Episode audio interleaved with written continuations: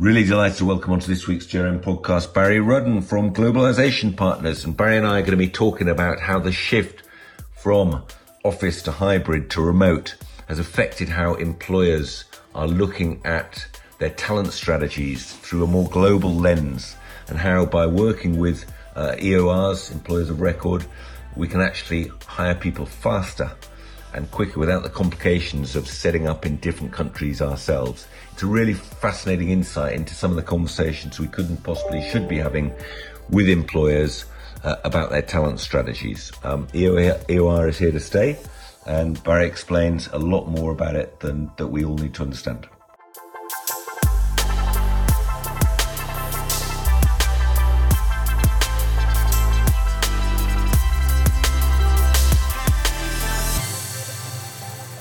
So, a massive welcome to the TRN podcast to Barry Rudden. Barry, thank you for joining us all the way from Dublin.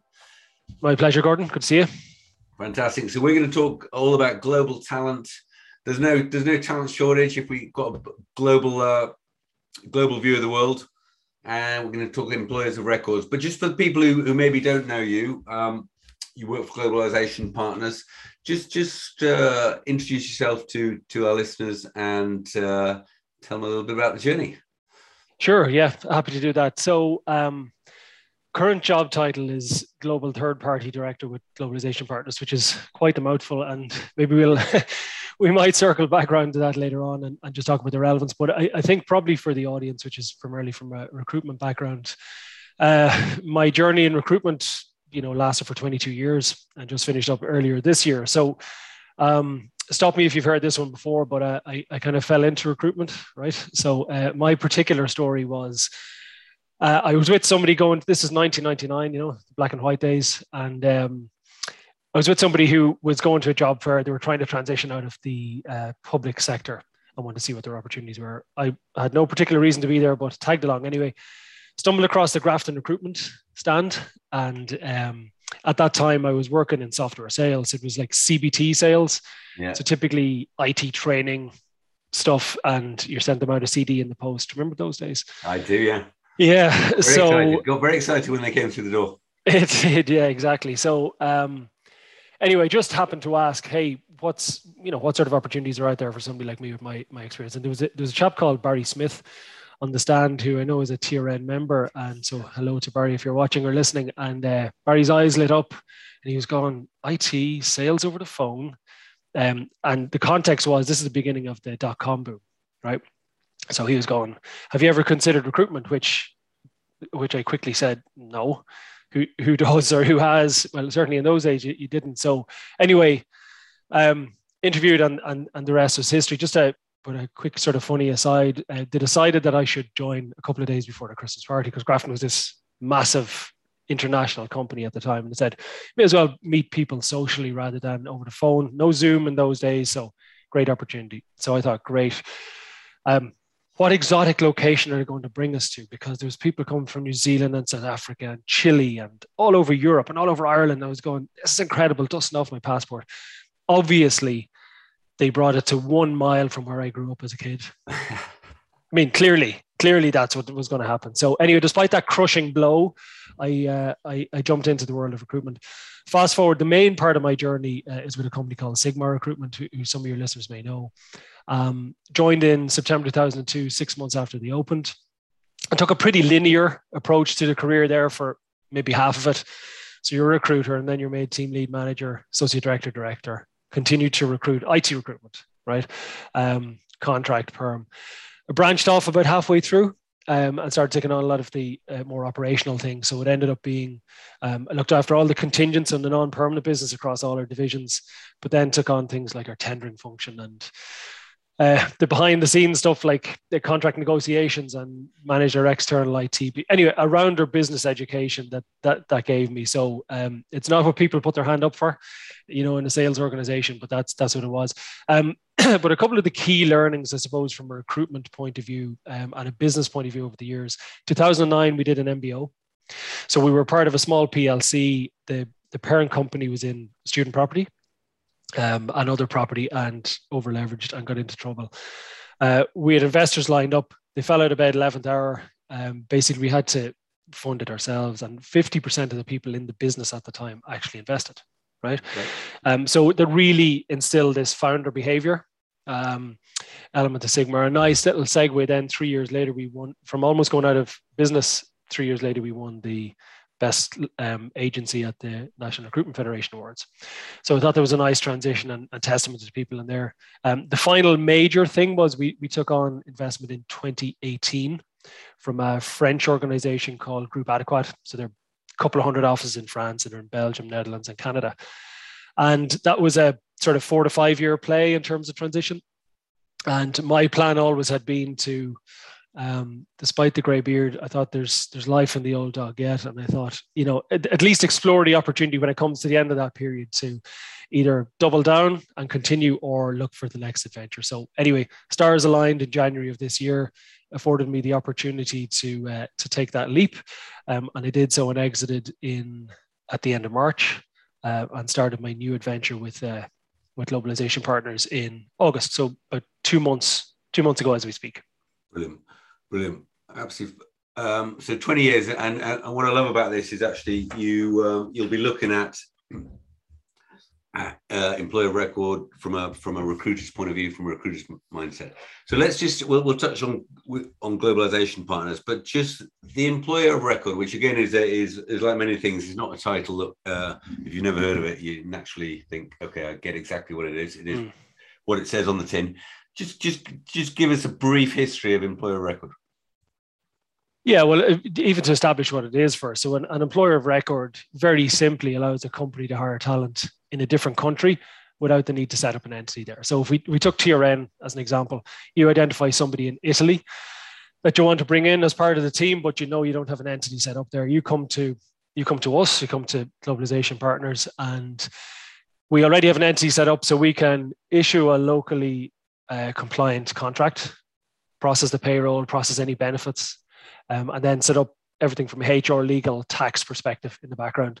And you just get on with the, the business of managing that person on a daily basis, right? So, you know, one of our taglines is hire anyone, anywhere, quickly and efficiently. And that's what it does. We become the legal employer. You get on with the business of managing the person on a daily basis. And that's really simplistically what the uh, what the sector is. Yeah, and uh, in terms of its journey, how long has it been around?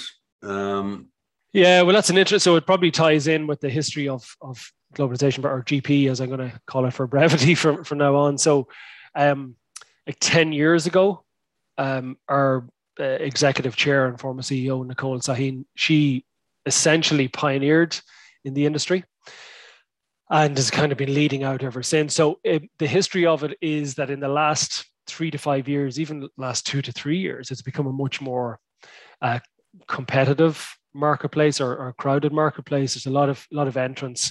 So I mean, a sure sign of a good growing industry sector when there's a lots of lots of new entrants, lots of money being pumped um, into it. So um, if you looked at the sector five years ago, it looks you know extremely extremely different um, to now. Um, and maybe I mean just to give you sort of context, I mean I say we, are leading out in the in the sector ever since. I would say that, wouldn't I? Um, but uh, externally, there's a couple of um, sort of major reviews of the sector, right? So there's a, a crowd called Nelson Hall, essentially do that. Um, and they've been the, the main one in the sector. And they've, they've just recently uh, published their the most recent report. Um, also, Everest Group, I think in yeah, the last yeah. week or, or 10 days, have, have done that. And, and they assess all the, the, the movers and players in, in the market. And look, I'm glad to say they've both put GP right up in the top right of the top right quadrant of their um, of their analysis of the market.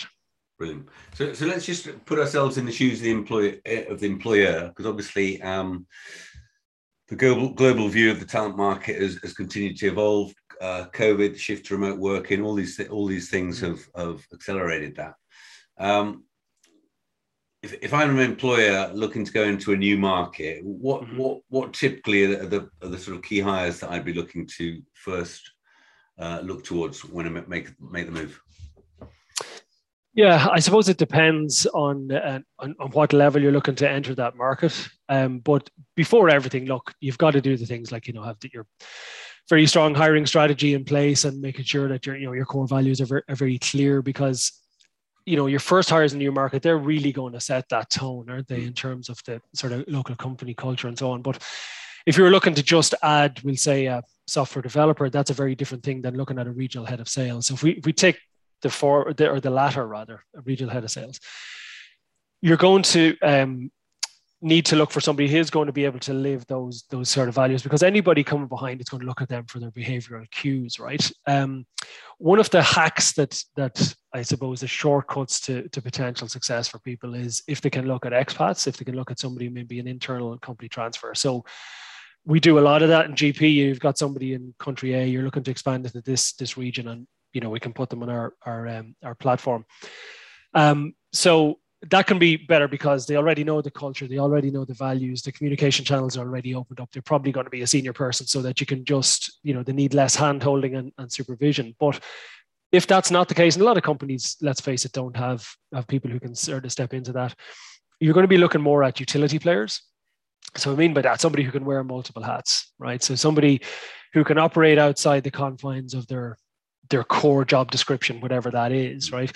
Somebody who's a problem solver, somebody with that track record of, yeah, I can I can deal with obstacles as they come along, but also probably somebody who's going to be quite good from a social perspective, you know, their social skills, because invariably you're in a new region, a new market, whatever it is, you're going to have multiple different stakeholders, right?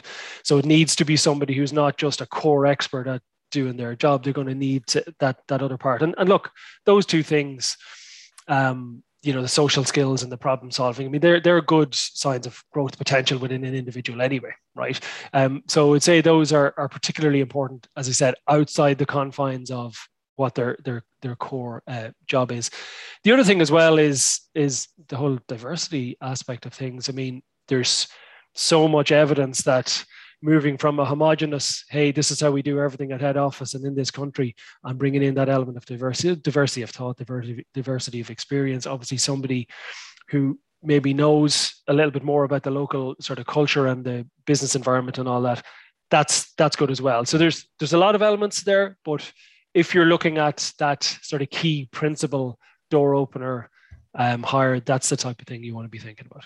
And again, going back to the employer, when when we look at the people that are working with globalization partners or employers of record, typically is that an employer who's saying strategically I want to move into this region, or is it more the shift towards remote working, saying I don't really mind too much where they work, and here's somebody who's amazing over in uh, over in Dubai, let's say, and mm. but I don't want to set up. What, what what's the balance, people? Yeah, it's a mixed bag, right? So so previously it would have been. Um, you know, a, a mixture of that. So somebody who has identified, yes, the next part of our growth strategy is we want to go into LATAM, right?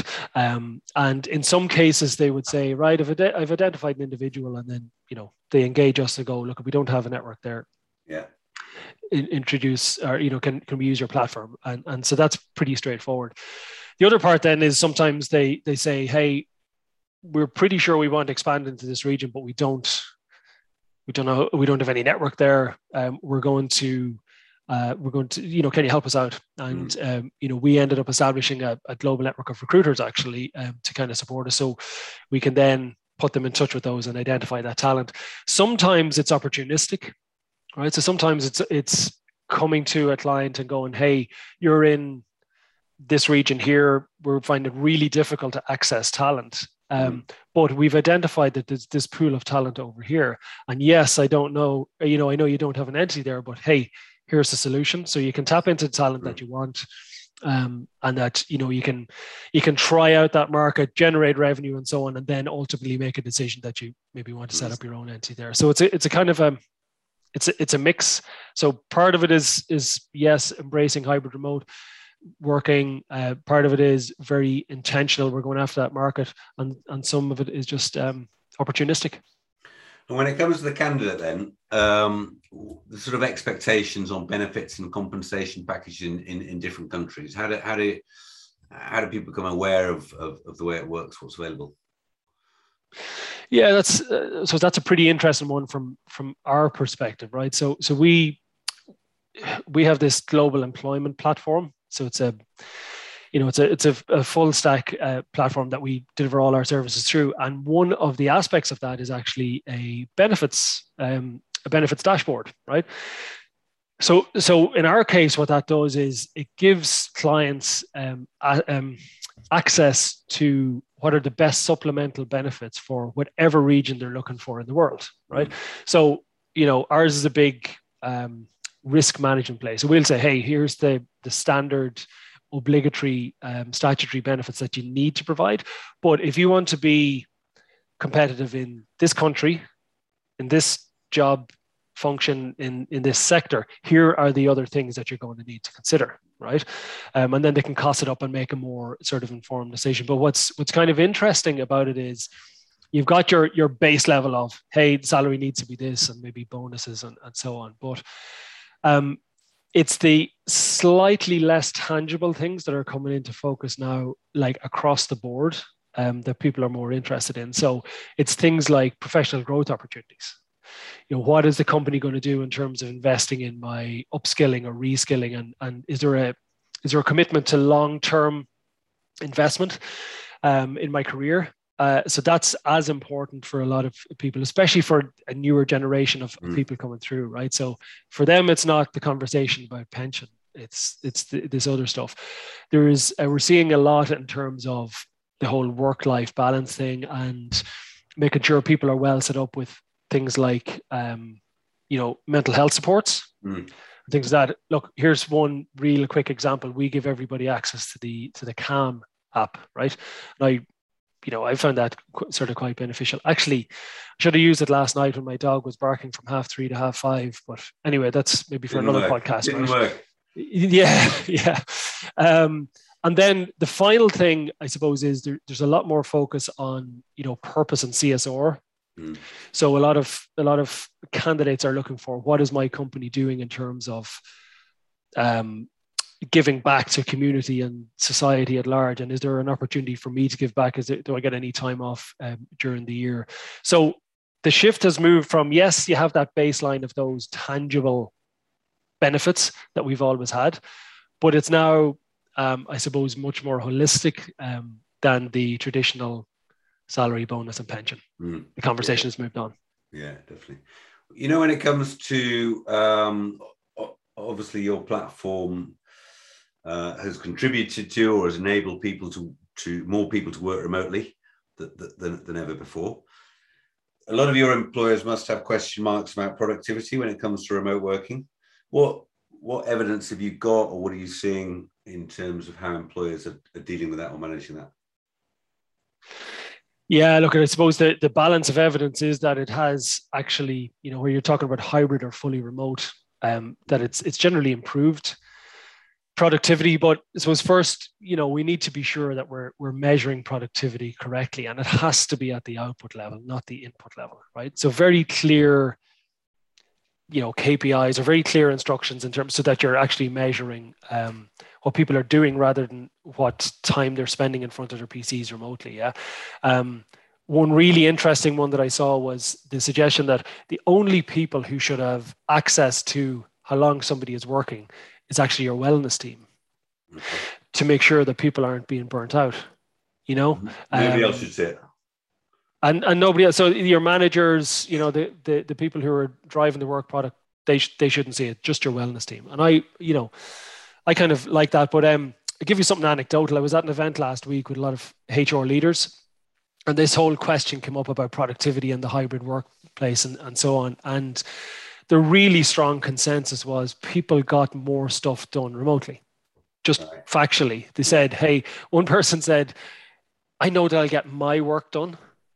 And what was what was more interesting for me was they said that um, there was this complete acceptance that when you're in the office, you're going to get less done and they were but they were okay with that they were kind of going well look i know i'm going to get more distractions i know there's going to be more people wanting to talk to me uh, but that's okay because they were looking at um, the benefits of that social capital you know mm. that you're building that little bit up and you know some of them are going look i know i'm not going to be as productive there but i can make up for it then when i'm working remotely so mm. um, that's that was i thought that was quite interesting and, and instructive and in our experience then if you're looking at the fully remote thing in terms of productivity. If you give people that option to work from anywhere typically they're going to choose you know if they're not don't have that restrictions around location yeah. typically they're going to choose somewhere where they know they're going to be happy right? So if that's moving close to family or some sort of support network or the move to the west coast of ireland which is gorgeous right? Um, something like that you know eh, happy employees are going to be uh, more productive employees in general and that's that's kind of what we're seeing. And then if you, you combine that finally with you know looking at a lot of these productivity apps that are coming out to, to kind of facilitate remote work. I think it's, you know, the, the trend will continue to be upwards in terms of productivity for, for, for those models. Yeah. And again, what do you see when it comes to workplace culture um, with, with the continued trend towards remote working? Because it seems to come and, come and go. Yeah, it's, I suppose it's an interesting one. I mean, there's, you know, there could be challenges for those companies who, have moved from fully in office to fully remote. But I'm not really sure how many of those are are left nowadays. I think there's been a transition, but like again, we're seeing, and there'll be a lot of evidence, both anecdotally and and sort of research wise, that it has had a positive effect. So you know, the likes of Gartner have done a lot of work into this, and Harvard, and and, and so on. And I think at a base level, the the whole sort of flexibility aspect, you know, that helps with the work life balance thing. So mm-hmm. people aren't fitting their life around work. It's kind of reversed a little bit. But I think in terms of you, you do need to work at it. Okay. So if I think of a couple of sort of quick suggestions, I think recognizing firstly that that social, I mentioned social capital already, right? So recognizing that a lot of that has been you know lost by people not being in the in the office a, a, a lot of the time companies definitely need to think differently about how they socialize right? So um, if you give you a real simple example from our, our own company, we have the Donut app. I don't know if you know it, but it's linked into our, our Slack chat.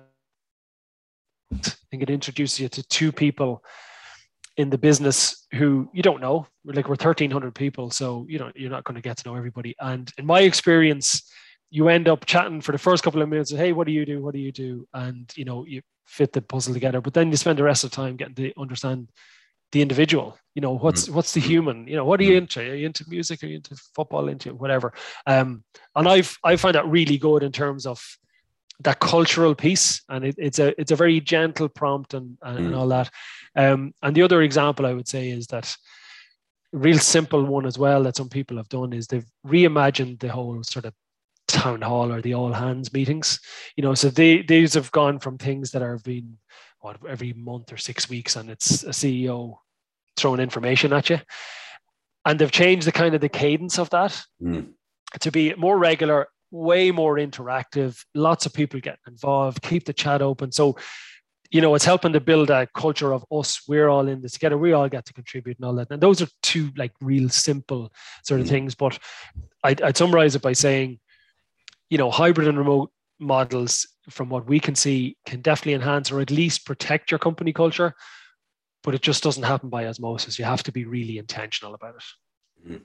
Yeah, no, I think there's a real science to it. I, I, I was running a three-day event last week in Geneva for a big global organization. We flew in 100 people from around the world.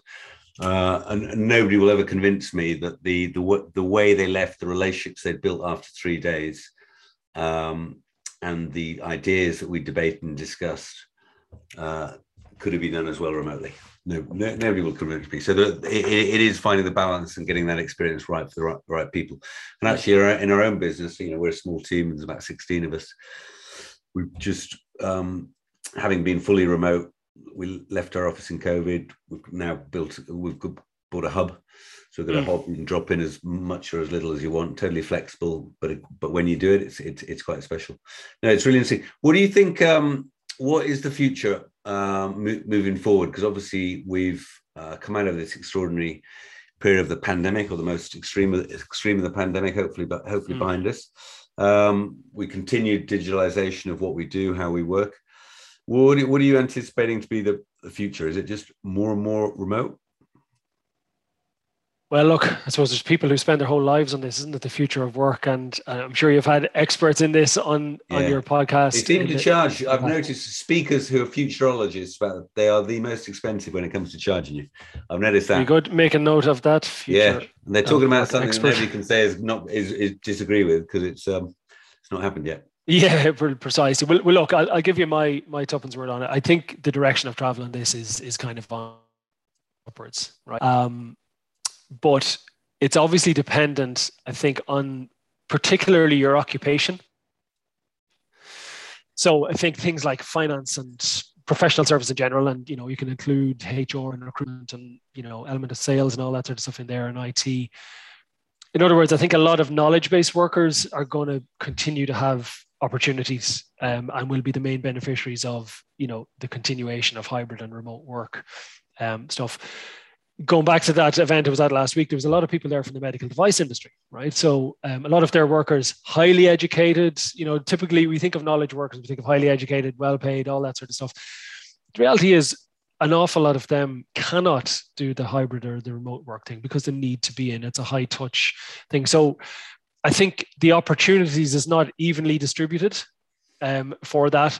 Um, but I think what it's going to continue to do is to create opportunities and be more inclusive for certain cohorts, right? So if you think about, the, you know, women in particular have been, you know, disproportionately um, uh, affected by, you know, lack of promotions due to, hey, you have to move to this head office, do that, and you know, for all sorts of mm. um, life reasons, maybe that wasn't that wasn't you know possible for them this has really leveled the playing field for that. And and there was one brilliant example I thought anyway from from last week. I talked to a, uh, provider of ours who has um, they have a platform technology play. It's a kind of an aggregator for the recruitment industry, and they have loads of recruiters. Uh, this is in the APAC region. Of recruiters uh, buying into this, and they did an analysis, and turns out that something like 85 or 90 percent of the people who the recruiters who use it are women, and they're from they're not from the high street brands. They're from mm. like tier two agencies, and what this enabled them to do was work in a hybrid, typically not in the major urban hubs, but could do their job through this uh, through this technology platform and access to that. And um, I thought it was I thought it was fascinating. It was that brilliant intersection of technology and the benefits of hybrid work, enabling this whole cohort of of women who may not necessarily have been able to do that if they had to be attending an office uh, yeah. all the time. So I thought that was I thought that was fascinating. Um, and then so the yeah. final thing is I think there'll be a lot of I think there'll be a huge amount of innovation around in the whole sort of global employment space, you know, which obviously we occupy. So cater for things like digital nomadism and the gig economy and so on. Um, and I think the winners will be those who really focus on it with a, a big sort of compliant mm. solution um, so I think those are some of the things that that's how it'll transition over. No, that, that all makes sense, and it does. As, as, you're talking, I'm just thinking it just goes back to this whole workforce planning and thinking about a long-term talent solution in this ever-changing world. Um, and you know, and some of those opportunities that you've talked about, like um, um, like women not going into the workplace and the increased focus on on diverse diversity and inclusion, it just the momentum is going to carry on. But unless we're having a discussion strategically about our organization, what we want to deliver, and therefore the right talent solution and talent strategy and, and the workforce planning, we we too many organizations won't be thinking about this stuff. Mm, um, I, I, agree with you, and and it, it probably brings in the whole. I know it's a particular uh, love of yours in terms of talent intelligence. Yes, and, you know that was part of the conversation last week that I was I was talking about. I think that that all comes part of it. And that's like a, a whole other podcast as well. But but I, I agree with you. And, and, just briefly, how how how how can a lot of recruitment business leaders listening listen listen to this? How do uh, how could should um, recruitment agencies work with employers of records and, and people like globalization partners? Well, I, I, think the first thing is we have a job of work to do on our side of the fence to to actually educate the recruitment sector more about EOR. Honestly, I was, you know, 22 years in recruitment and I was sort of aware a little bit of yeah. the EOR sector. And I think there's a big job to, to do a lot of education there so that you know, like I know a lot of the the TRN members, for example, are likely to be highly consultative. Yeah. You know, and and having that piece of information to be able to recognize, hey, this is something I can put in front of my my client to at least introduce the concept to say, right, we can't or we're struggling to get software developers in London. But you know what? We've identified a pool of them in Portugal. And you know, if we were to provide you with a solution where you could access them, even though you don't have a, an entity there, wouldn't that be great? And I think it just will help position recruiters then as trusted advisors to their clients. Mm. So that's number one. I think mm. we need to we need to do that and educate the the, the sector um, a lot more. In terms of engaging with us, like we've developed out a, um, a fairly significant network of referral partners over the over the last five years in mm. particular, mm. right? Um, and you know that's been mutually beneficial. And this is global, so we've referred recruitment business to the recruitment partners, and they've referred to EOR. So that's you know it's quid pro quo, and that's worked extremely well. Um, it's a channel that we're going to continue to exploit and and and develop. It's done through our partner manager channel. Mm. So, um, but look, I'm always happy to to talk to recruiters, and we, um, I think we've only only scratching the surface of what the possibilities are for sort of both cohorts. Yeah, I t- totally agree. I mean, I, I must speak to 50 recruitment business leaders a week, and um, it, it, it doesn't feature as part of the conversation, which is which helps yep. me understand whether whether it's a hot topic or not. But but but equally, I did a, an exercise um, at our summer retreat, and we had 200 recruitment business leaders. One of the questions: What will the most progressive recruiters be doing better than other people moving forward? And it was talking about having a global view, internationalization, internationalization. So just having that view is, is, really key. So it just feels like these things are coming together. But but uh, as ever, it's a bit of education. Yeah, I, I think so. And, and like what's happening with some recruitment businesses, yeah, they're actually leveraging off the power of the EOR thing themselves, and they're kind of going, hey. We're, we're hearing from clients that you know in country presence is is important to them, especially if they're a multinational client. And some of them have gone and and used an EOR to identify somebody in country X. So it gives them a presence in that region, gets them to the opportunity to kind of mm. generate revenue, and then you know make a decision on whether they want to then further invest and actually set up an entity there and so on. So that's another part. And again, you know, we need yeah. to be better at educating the, the recruitment sector on how that could yeah. work for them as well. Yeah, brilliant. Be good if you had somebody who knew recruitment intimately, like you. Imagine that. Sorry, it's been um, it's been absolutely fantastic. I think there's so much to so much uh, uh, to think about in in this space. Um, so thank you for joining us. You and I are going to be doing a lot more talking in in in, in the months to come. Um, because I'm really keen to promote this this conversation and this opportunity. And as talent partners, as talent partners to our clients, then we should be looking at all solutions because ultimately we're going to get get what was right for them. So thank you, really loved it, and uh, we, we'll speak again very soon. Great, thanks, Gordon. My pleasure. We would love to hear your feedback, so please take a moment to rate our podcast on Spotify or Apple Podcasts.